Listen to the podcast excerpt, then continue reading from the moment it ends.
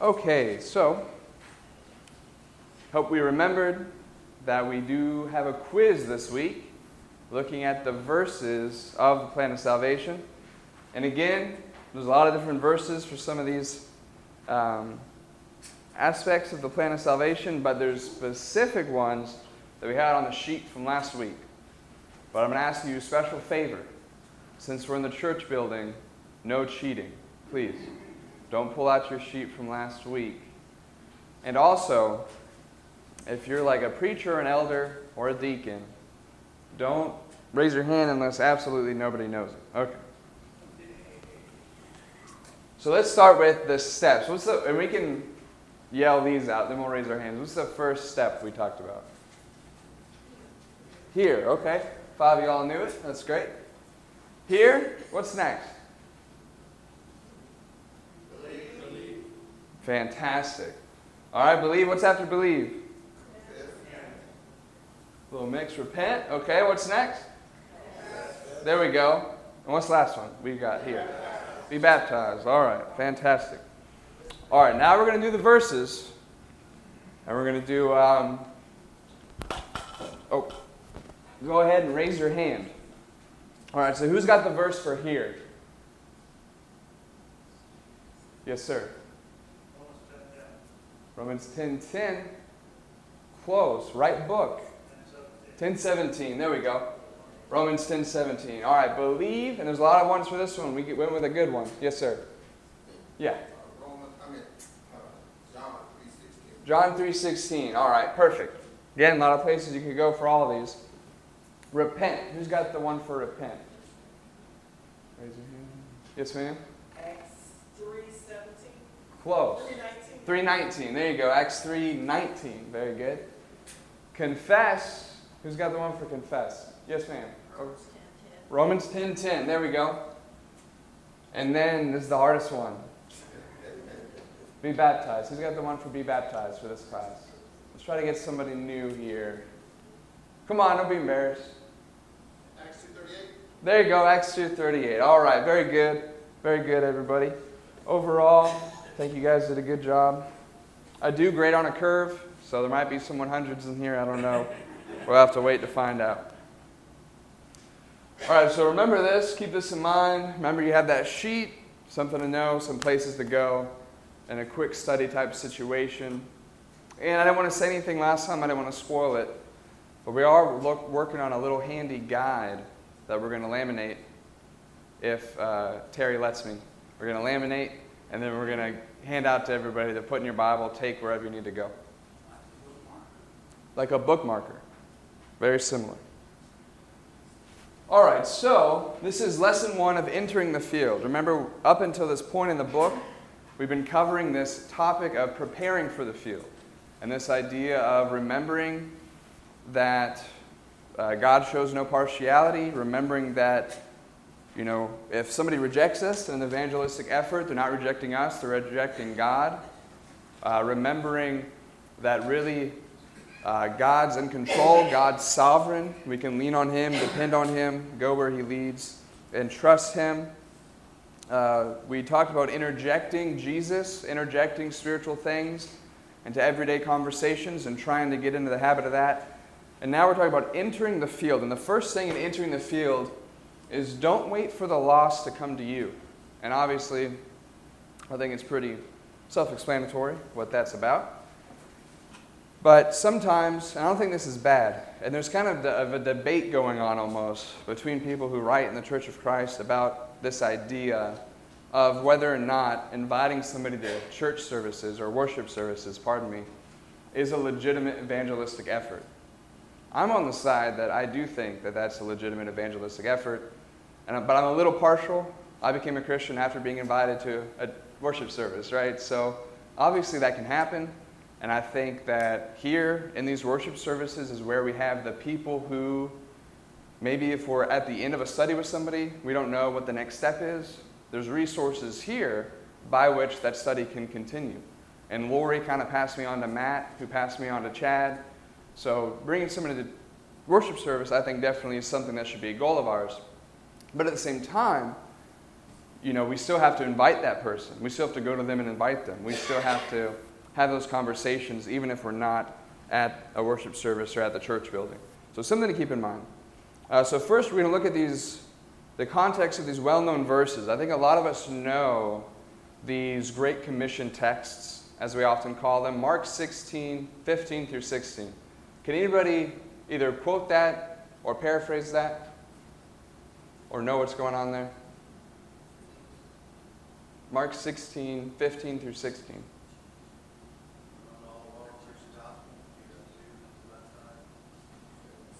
There you go, bingo. He goes, talks about going into all the creation, preaching the gospel to every creature, and he who believes and is baptized will be saved. He who believes not shall be condemned. We know that. Probably fewer of us know the verses after that, verses 17 through 18.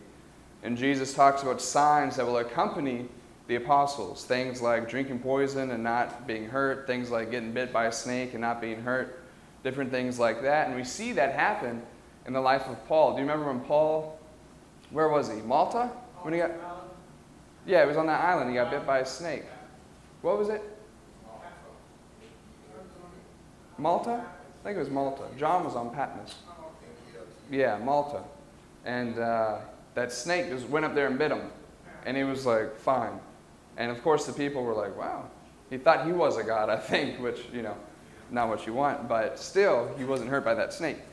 Uh, so sometimes, kind of the same thing with Matthew 28, 18 through 20. Matthew 28, 18 through 20, real popular verse, the Great Commission, go into all the earth and preach uh, the gospel. And he talks about you know, all authority has been given to me from heaven and earth. I mean, sorry, on heaven and earth. Um, and he talks about how Christians are to go and to make disciples, baptizing them in the name of the Father, the Son, and Holy Spirit, teach them all things as I've commanded you. Lo, I'm with you even to the end of the age. Amen. And that's that Great Commission text. Sometimes we forget about what happens just before that. And that's really what we're going to be looking at during this class period. Some evangelistic insights from Matthew 28, 16 through 20 looking at the whole thing kind of in this snapshot because it teaches us some things about going out and trying to reach other people. Uh, so, somebody read that for us, that whole text, Matthew 28, verses 16 through 20. If somebody could do that for us loudly, please. Then the eleven disciples went away into Galilee to the mountain which Jesus had appointed for them. When they saw him, they worshipped him, but some doubted. And Jesus came and spoke to them, saying, All authority has been given to me in heaven and on earth. Go therefore and make disciples of all the nations, baptizing them in the name of the Father, of the Son, and of the Holy Spirit, teaching them to observe all things that I have commanded you. And lo, I am with you always, even until the end of the age. Amen. Thank you. Uh, so we're going to see a couple of lessons from this Great Commission text. So starting in verses 16 through 17, I want us to think about this idea of evangelism begins with worship. And that might sound weird, but if you look at worship really as it is the actions we do, but it's also a mindset, right? Because you can go through the actions and your heart not being in it, your mindset not be there, and you didn't really worship. So, this idea of recognizing God for who He is, recognizing Jesus for who He is, and that leading to us being motivated to reach out to other people. So, notice those verses there. Now, the 11 disciples went to Galilee to the mountain which Jesus had directed them. Pretty interesting. Jesus, a couple of different times in his appearances post resurrection, says, Go ahead to Galilee, I'll meet you there. So they're there, they're doing what he said, and when they saw him, they worshiped him. And you could see how that would be the case, right? You know this man was dead, and now he's alive. You know he's the Son of God. You worship him. And it's interesting, it says, but some doubted. So I think here, just getting this idea of before we are evangelistic, we must recognize Jesus for who he really is. We must have that awe before God. Uh, but it can't stop there. You know, a lot of what the church does as a body of believers is here in the church building, praising, worshiping, fellowshipping. There's nothing wrong with that. But our goal is to extend it out of the church building and try to get others in that, involved in that, added to the kingdom. And the only way we can do that is to share it with other people. The next lesson is this idea of Jesus' authority being the answer to our doubt. And I always think it's pretty interesting when you read this again, it says that when they saw him, they worshiped him, and then this detail is interesting, but some doubted. And there's some discussion about who those some may have been. You know, he doesn't really name names. You know, some of the details about Thomas that are mentioned in some of the other Gospels are mentioned in Matthew. Maybe it's a reference to that. Either way, there's some who doubted. And we don't know a whole lot about that doubt. Part of me thinks it was kind of those, you know, when you see something that's almost too good to be true, and you're like, wait, is this really happening? You know, imagine he was dead for three days, and here, now he is just walking around, right? And he's talking to you and interacting with him. It would be pretty awesome. Um, but notice what goes on in verse 18. It says, But some doubted, and Jesus came and said to them, and he knows the hearts of men. He knows these individuals, some of them are doubting. And his response to them is, All authority in heaven and on earth has been given to me. And he goes, So therefore, go and do this mission. But I think it's interesting this contrast or this juxtaposition, the way these two things are put next to each other the doubt of the disciples with the authority of Jesus. Um, and we see that Jesus' authority kind of quells our doubt. We can rely on him, we can trust him. We have a concrete historical event that happened in the finite past with the resurrection of Jesus Christ that we can rely on and look back to and draw, hopefully, strength and courage from that. Um, and I think it also helps us in those evangelistic situations. We need to depend on the authority of Jesus and be comforted by the authority of Jesus when we're trying to talk to somebody about the gospel, when we're trying to share the good news with somebody. And remember, this person, they don't have all authority on heaven and earth. I don't have all authority on heaven and earth. The one who made this great commission to go and to, for his disciples to multiply, he's the one who has all authority. So if I'm going to live for anybody, if I'm going to do anything, I should live for him and do what he's asked.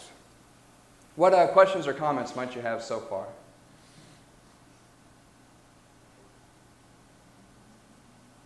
Does that make sense? How Jesus' authority helps with our doubt? Yeah?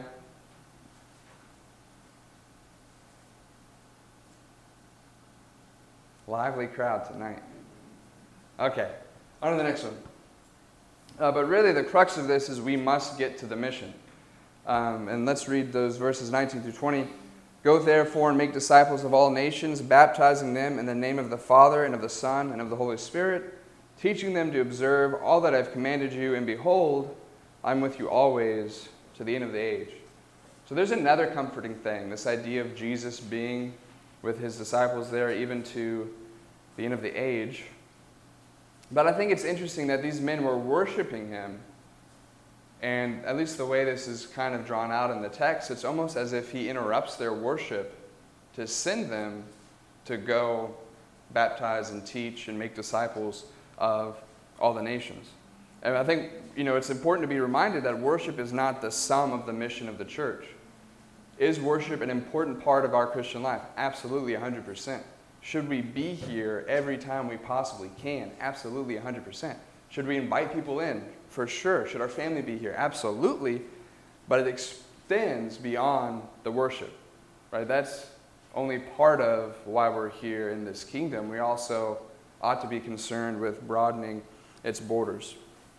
And in the book, he really paints this picture, and I think, I hope it'll be helpful for us, of worship as a place, in part, this isn't its sole purpose, but worship in part as a place where we gain the strength and the encouragement needed to go out and to share the gospel with other people. Um, if we see the mission as being here for worship services, then we come here, we do our thing, we're done, we leave, we wait till Wednesday, we come here and do it again, we leave, we wait till Sunday, we come here and do it again. But if we can look at these times together as times to be strengthened, to be stirred up to love and good works, like is talked about in Hebrews 10 24 through 25, then we can use what we learn here, hopefully, and the encouragement we gain here to go out and to preach to others.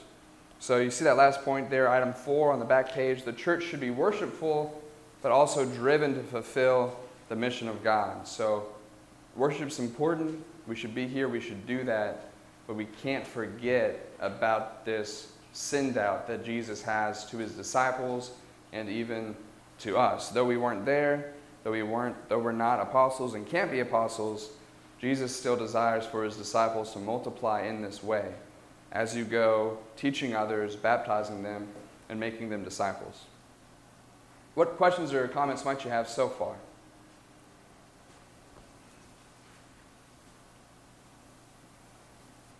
I got one thought. Like the doubt, Mm-hmm. if, if they didn't, if they didn't believe Jesus, Mm-hmm. and then he had died, he came back to life, and then they see the miracles that was happening, they shouldn't have no doubt then, but even maybe, maybe some of the believers had doubt also. Yeah, definitely, definitely. That seems to be the case. And you know, it's easy to say, well, if I saw what they saw, I would be so committed. You know what I mean? But we see, even, I mean, these guys who spent years with Jesus still struggle and still fail him and still, like Peter, deny him uh, or might doubt him. But that's a good point. You, you know, not, but it, it, it's, it's hard for me to understand that you see it, you see it every day. Mm-hmm. And I know that, you know, that they sin, but they was with it, and someone still got the power of Jesus Christ. Yeah, They- I mean, that's amazing, and then they'll go back and do something wrong, right. and then ask forgiveness, and, you know, but it, it gets hard to believe. Yeah, no, I, I can understand that. Thankfully, you know, God's merciful and He's He's willing to to uh, not give up on us. Yes, sir. So verse seventeen of Matthew twenty-eight, when they saw him, they were, they worshiped him, but some doubted. Uh, those that doubted, are these people that uh, were among those that worshiped him? Or is some doubted in contrast Hmm. to those that doubted? Any thoughts there? Yeah, that's a good question. That's not something I really um, looked at before. That but there makes it seem, I'm not sure what word that is in the original, but depending on which one it is, that might be indicative of a contrast. Yeah. Is, is that what you think it? Oh, okay. verse sixteen of Matthew fifteen to eleven, and so, um, it, it appears like they're called disciples here rather than apostles, and, um, you, it, it, it, it, like you say, it's hard to conceive how they could doubt Mhm. after. Yeah. You living three and a half years and then, and seeing him die, and then now seeing him alive. Right. Yeah, I'm not 100% sure. George, do you have any insight on that as far as the text goes? Well, I, I don't see anything in the text that Is the, pins that down, but what, what's interesting is if in fact it says some doubt, uh, Mhm. if in fact, uh, these people that also worship, and they're worshiping the person that they doubt, Hmm. that doesn't, that seems to be inconsistent. Right. Is the word, do you have your Greek New Testament there? Is it proskuneo for worship?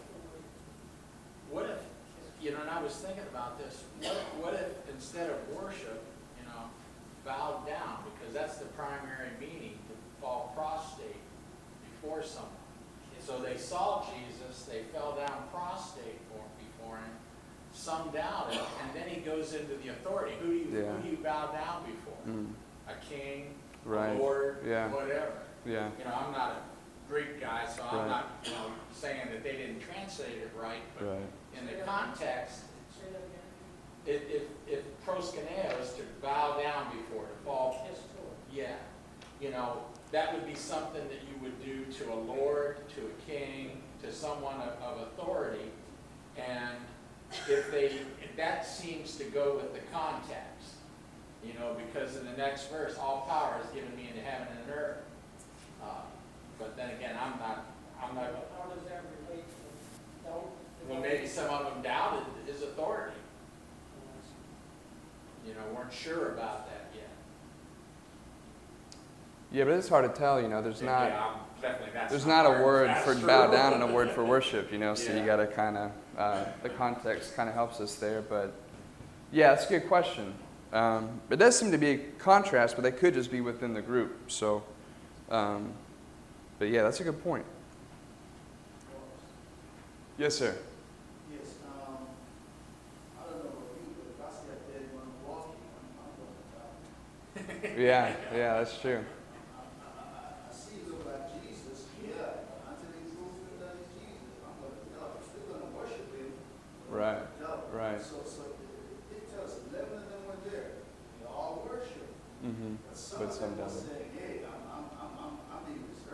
right. They had some reservations, maybe just because here's something I'd never seen before. There you go. Right, right.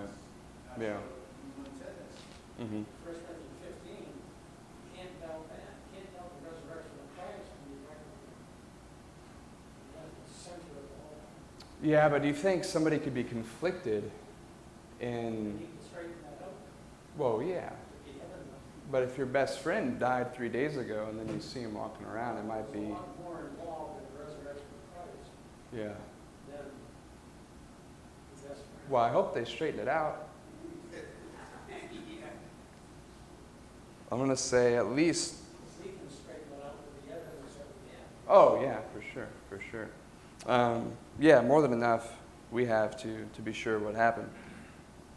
So, either way, whether that was an intellectual doubt, an emotional doubt, a rational doubt, an irrational doubt, there was some doubt present, but Jesus quelled that with his authority. And I think still today, he can quell our doubt with his authority. Um, a couple of things here. Let's turn over to John 20, 19 through 22 and see. There's not really a great commission the same way we see in Mark and Matthew, and even a little bit in Luke that we really see in, as we see in John. But there's this interesting account here of what happens in John 20, 19 through 22. Somebody will read that for us. That the same day at evening, being the first day of the week, when the doors were shut where the disciples were assembled, for fear of the Jews, Jesus came and stood in this and said to them, Peace be with you. When he had said this, he showed them his hands and his side. Then the disciples were glad when they saw the Lord. So Jesus said to them again, Peace to you. As the Father has sent me, I also send you.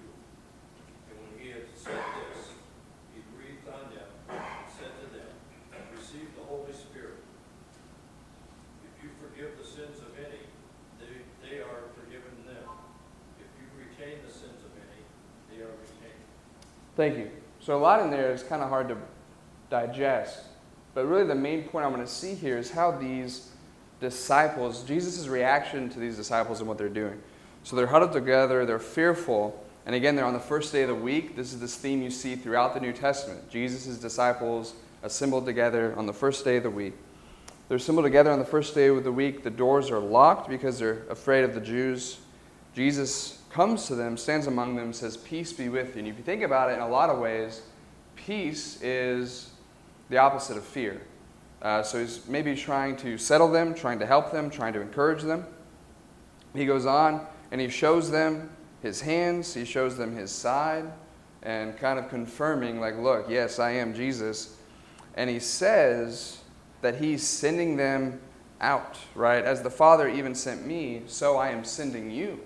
So, again, in the midst of this time where the disciples are together and they're afraid, Jesus reminds them, like, hey, there's work to do. You know, there's something we're working towards, there's a mission in front of us. And of course, that mission is being uh, sent out. And there's a good quote from the book.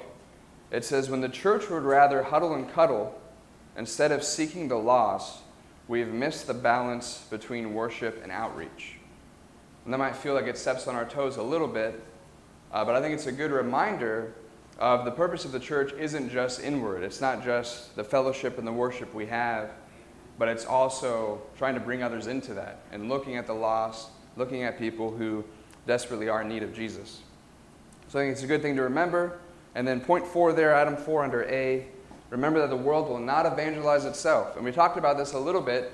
Sometimes we doubt our ability to reach out to other people, uh, but we might be the most qualified person to reach out to some of those in our life because of our background, because of our relationship with them, because of what we know. Uh, so we can't let that doubt or fear get in our way. All right, so again, just really wrapping up, we want, if you get anything from this lesson, it's this allow the worship and the fellowship that we enjoy together to equip, encourage, and energize us to go out and to fulfill God's mission of reaching the lost.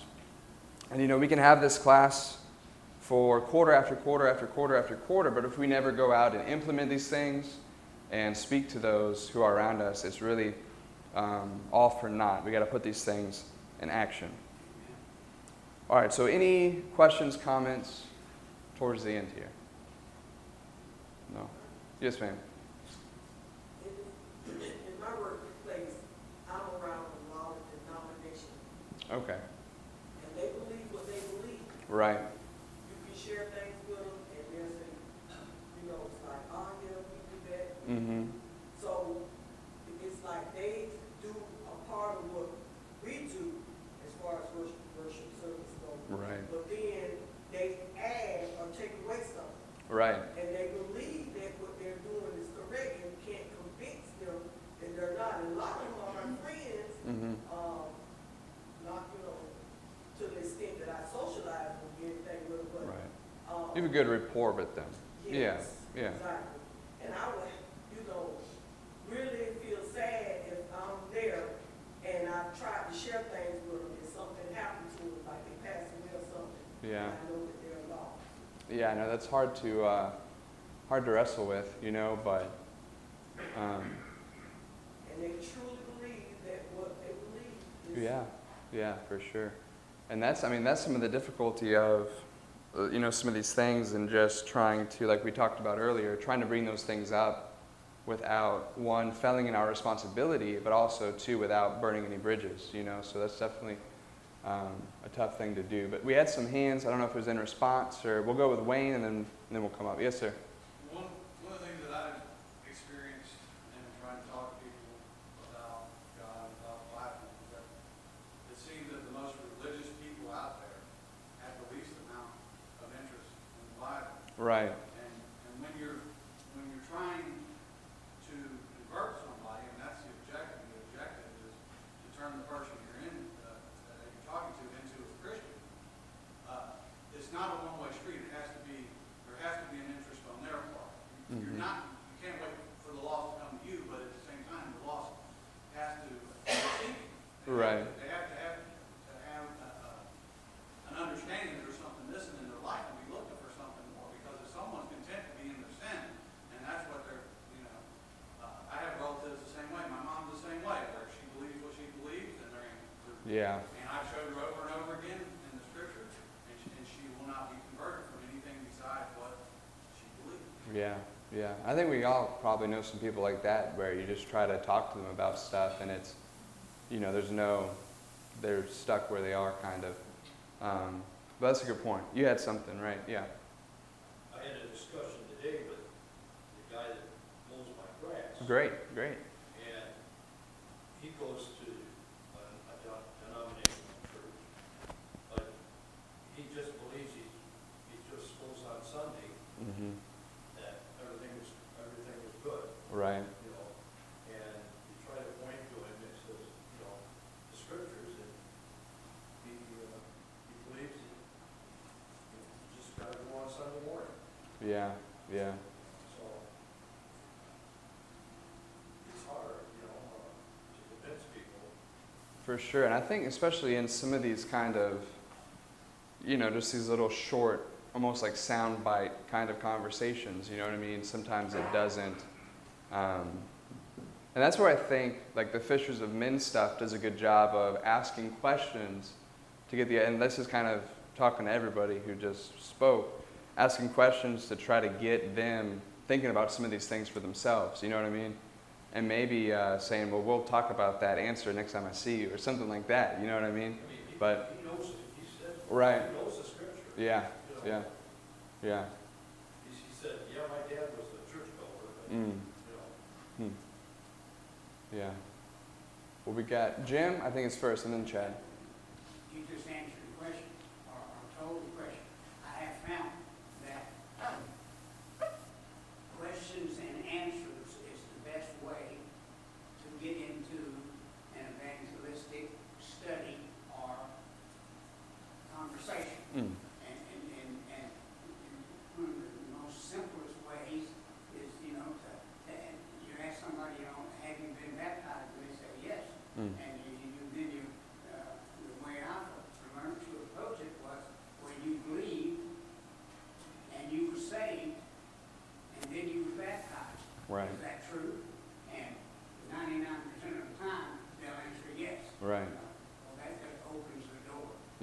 Yeah, that's true. Because then you can show them in the scriptures where that's not the case. Yeah, definitely. Um, I remember even one of the most, I've had a couple studies with uh, Jehovah's Witnesses, and the most productive one I've had was uh, me and the guy who was studying with them asked them what they did to be saved.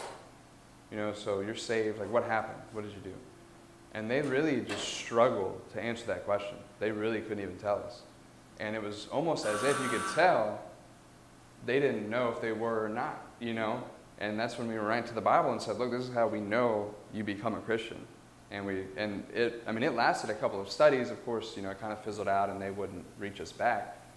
But you could tell they were just were thinking about that question and were trying to answer it and you could tell that they were seeing that their answer in the Bible really were not on the same page. Um, whether or not that led to anything, you know, I don't think so. But Chad, you, you had your hand up. Yeah, I'm just, because we're talking about how people don't want to change from their position, I think there are really kind of two thoughts. Um, If, if we are honest with ourselves, we should be willing to look at the truth and go wherever the truth leads us, and Mhm. not just, we know the right answer, so I'm not going to look at it anymore and understand it. Right. But I found, the thing that I found the easiest way to approach that instead of kind of head on, is when I push head on, I get pushed back at the same strength or more, pushing back, and I don't get anywhere. Yeah. And so, um, I, I usually will ask the question, I go, okay, help me understand, is how I started, I'm like, how do you reconcile, or how does this work? And so, I, I kind of, not dissimilar from what you were asking how they were saved, but I asked them to explain Mm. why and how, and when they say something that's not correct, then I'll say, well, how, how does that work though with this thing? Right. And, and, and really, I, I'm the student and they're the teacher, but in asking those questions, I'm really letting the word instruct them and show the fallacy of their position instead of me pushing it, because if I push it, they're gonna push back, or they're gonna dismiss me, or you're not gonna convince me I know I'm right, or, you know, so if they become the teacher and I become the student, I can teach them, I find that's easier to teach than them. Yeah, that's a great idea. That's a great idea. And I think you'd be hard pressed to find somebody who doesn't want to share with you what they believe or explain why they believe what they believe. You know, so if you kind of, it's they're explaining it to you, that kind of flips the table. Flips the table. What's the phrase I'm looking for? Flips the script, turns the table. The tables are turned. Okay. Yeah. Thank you. Um, any, any other comments or questions? Love it. Anybody else have anything before we get to the homework? No? Yes. It seems that it's, in some cases, easier to approach a study with someone who doesn't really have God in their life, Mm. rather than somebody who does believe that they're right about everything. I mean, just using you as an example. Yeah. you know. Um, It's not like you're fighting against something they already believe. Right. And sometimes it's easier to bring up those subjects, you know, and keep somebody's curiosity that doesn't think they know already. For sure, yeah, because sometimes, I mean, people, you're almost providing me with a solution for a problem I think I've already solved. You know, so that's kind of tough. And also, this idea of, um, you know, to get somebody, to teach somebody to that point where they realize their need to repent and be baptized, you're having to kind of undo a lot of what they already, you know, know or think they know. And then if somebody just says, has no foundation, you know, then it's like undoing what's there, but then you can build a lot easier. So I think that is a good point. Not that the denominational people should be ignored, but just something to be aware of. You know, you're going to have to deal with with some of those, uh, some of that pushback. Yeah, that's a great point. So this is this is the homework here, and it's a little um, drawn out. Not drawn out, but it's going to take some thought. And the way it's written in the book almost seems impossible, but it's not. This is what we're going to do. The first thing, and it's on the list, I mean, on the sheet, we're going to make a list of the activities you do in an average week. And you might think, wow, I do 10,000 things in a week. I understand that. That's okay. I think just some of the big things. You know, there's things we might, every Wednesday I go to the grocery store. Every Tuesday I mow my lawn. Every Thursday I go to the bank every Friday. You know what I mean? There's things we do maybe where we have a routine. I think some of those we need to be mindful of. Um, but yeah, make a list of activities you do in an average week, some of the big highlights, and then we're going to ask the following questions. In the first place, what activity could I replace with something evangelistic in nature? So maybe there's something we're doing that, when we think about it, is kind of a waste of time. Or maybe there's something, and we're going to get to these. Another one, how can I make time for evangelism in my weekly schedule? Maybe we stay at home all day, every day. Maybe we, there's a neighbor we can talk to. Maybe there's somebody we can call on the phone, right? If we're just sitting there uh, playing solitaire, maybe there's somebody we can call on the phone and have a chat with, something like that. Also, what activity can be made to be evangelistic? Maybe that's something we can think about. Where's a place where I've never really tried to start a conversation that I could? Uh, where's some untapped potential for that maybe in my life? Maybe one thing, you know, if we're already on Facebook scrolling or doing whatever, maybe there's somebody who comments about something that's recently happened or makes a post about something that's recently happened. We could throw in a comment there, maybe say something. Maybe there's somebody we could instant message or on Messenger and say something to them there. Maybe there's a post we could make, you know, like a question, like, what do you guys think about XYZ? You know, how often do you read your Bible? What's your favorite Bible verse? All kinds of ins, I think, on social media. So these are the questions we're going to ask, and please be prepared to share something next week from this. And even if, I mean, you don't have to literally pull out a piece of paper and write down the things you do every week, just something to think about. And then how can we inject evangelism into our week to week activities? Because remember, more than likely the lost will not come to us. All right, thank you for your time. Thank you for the study. We'll see you next week. See you Sunday, hopefully.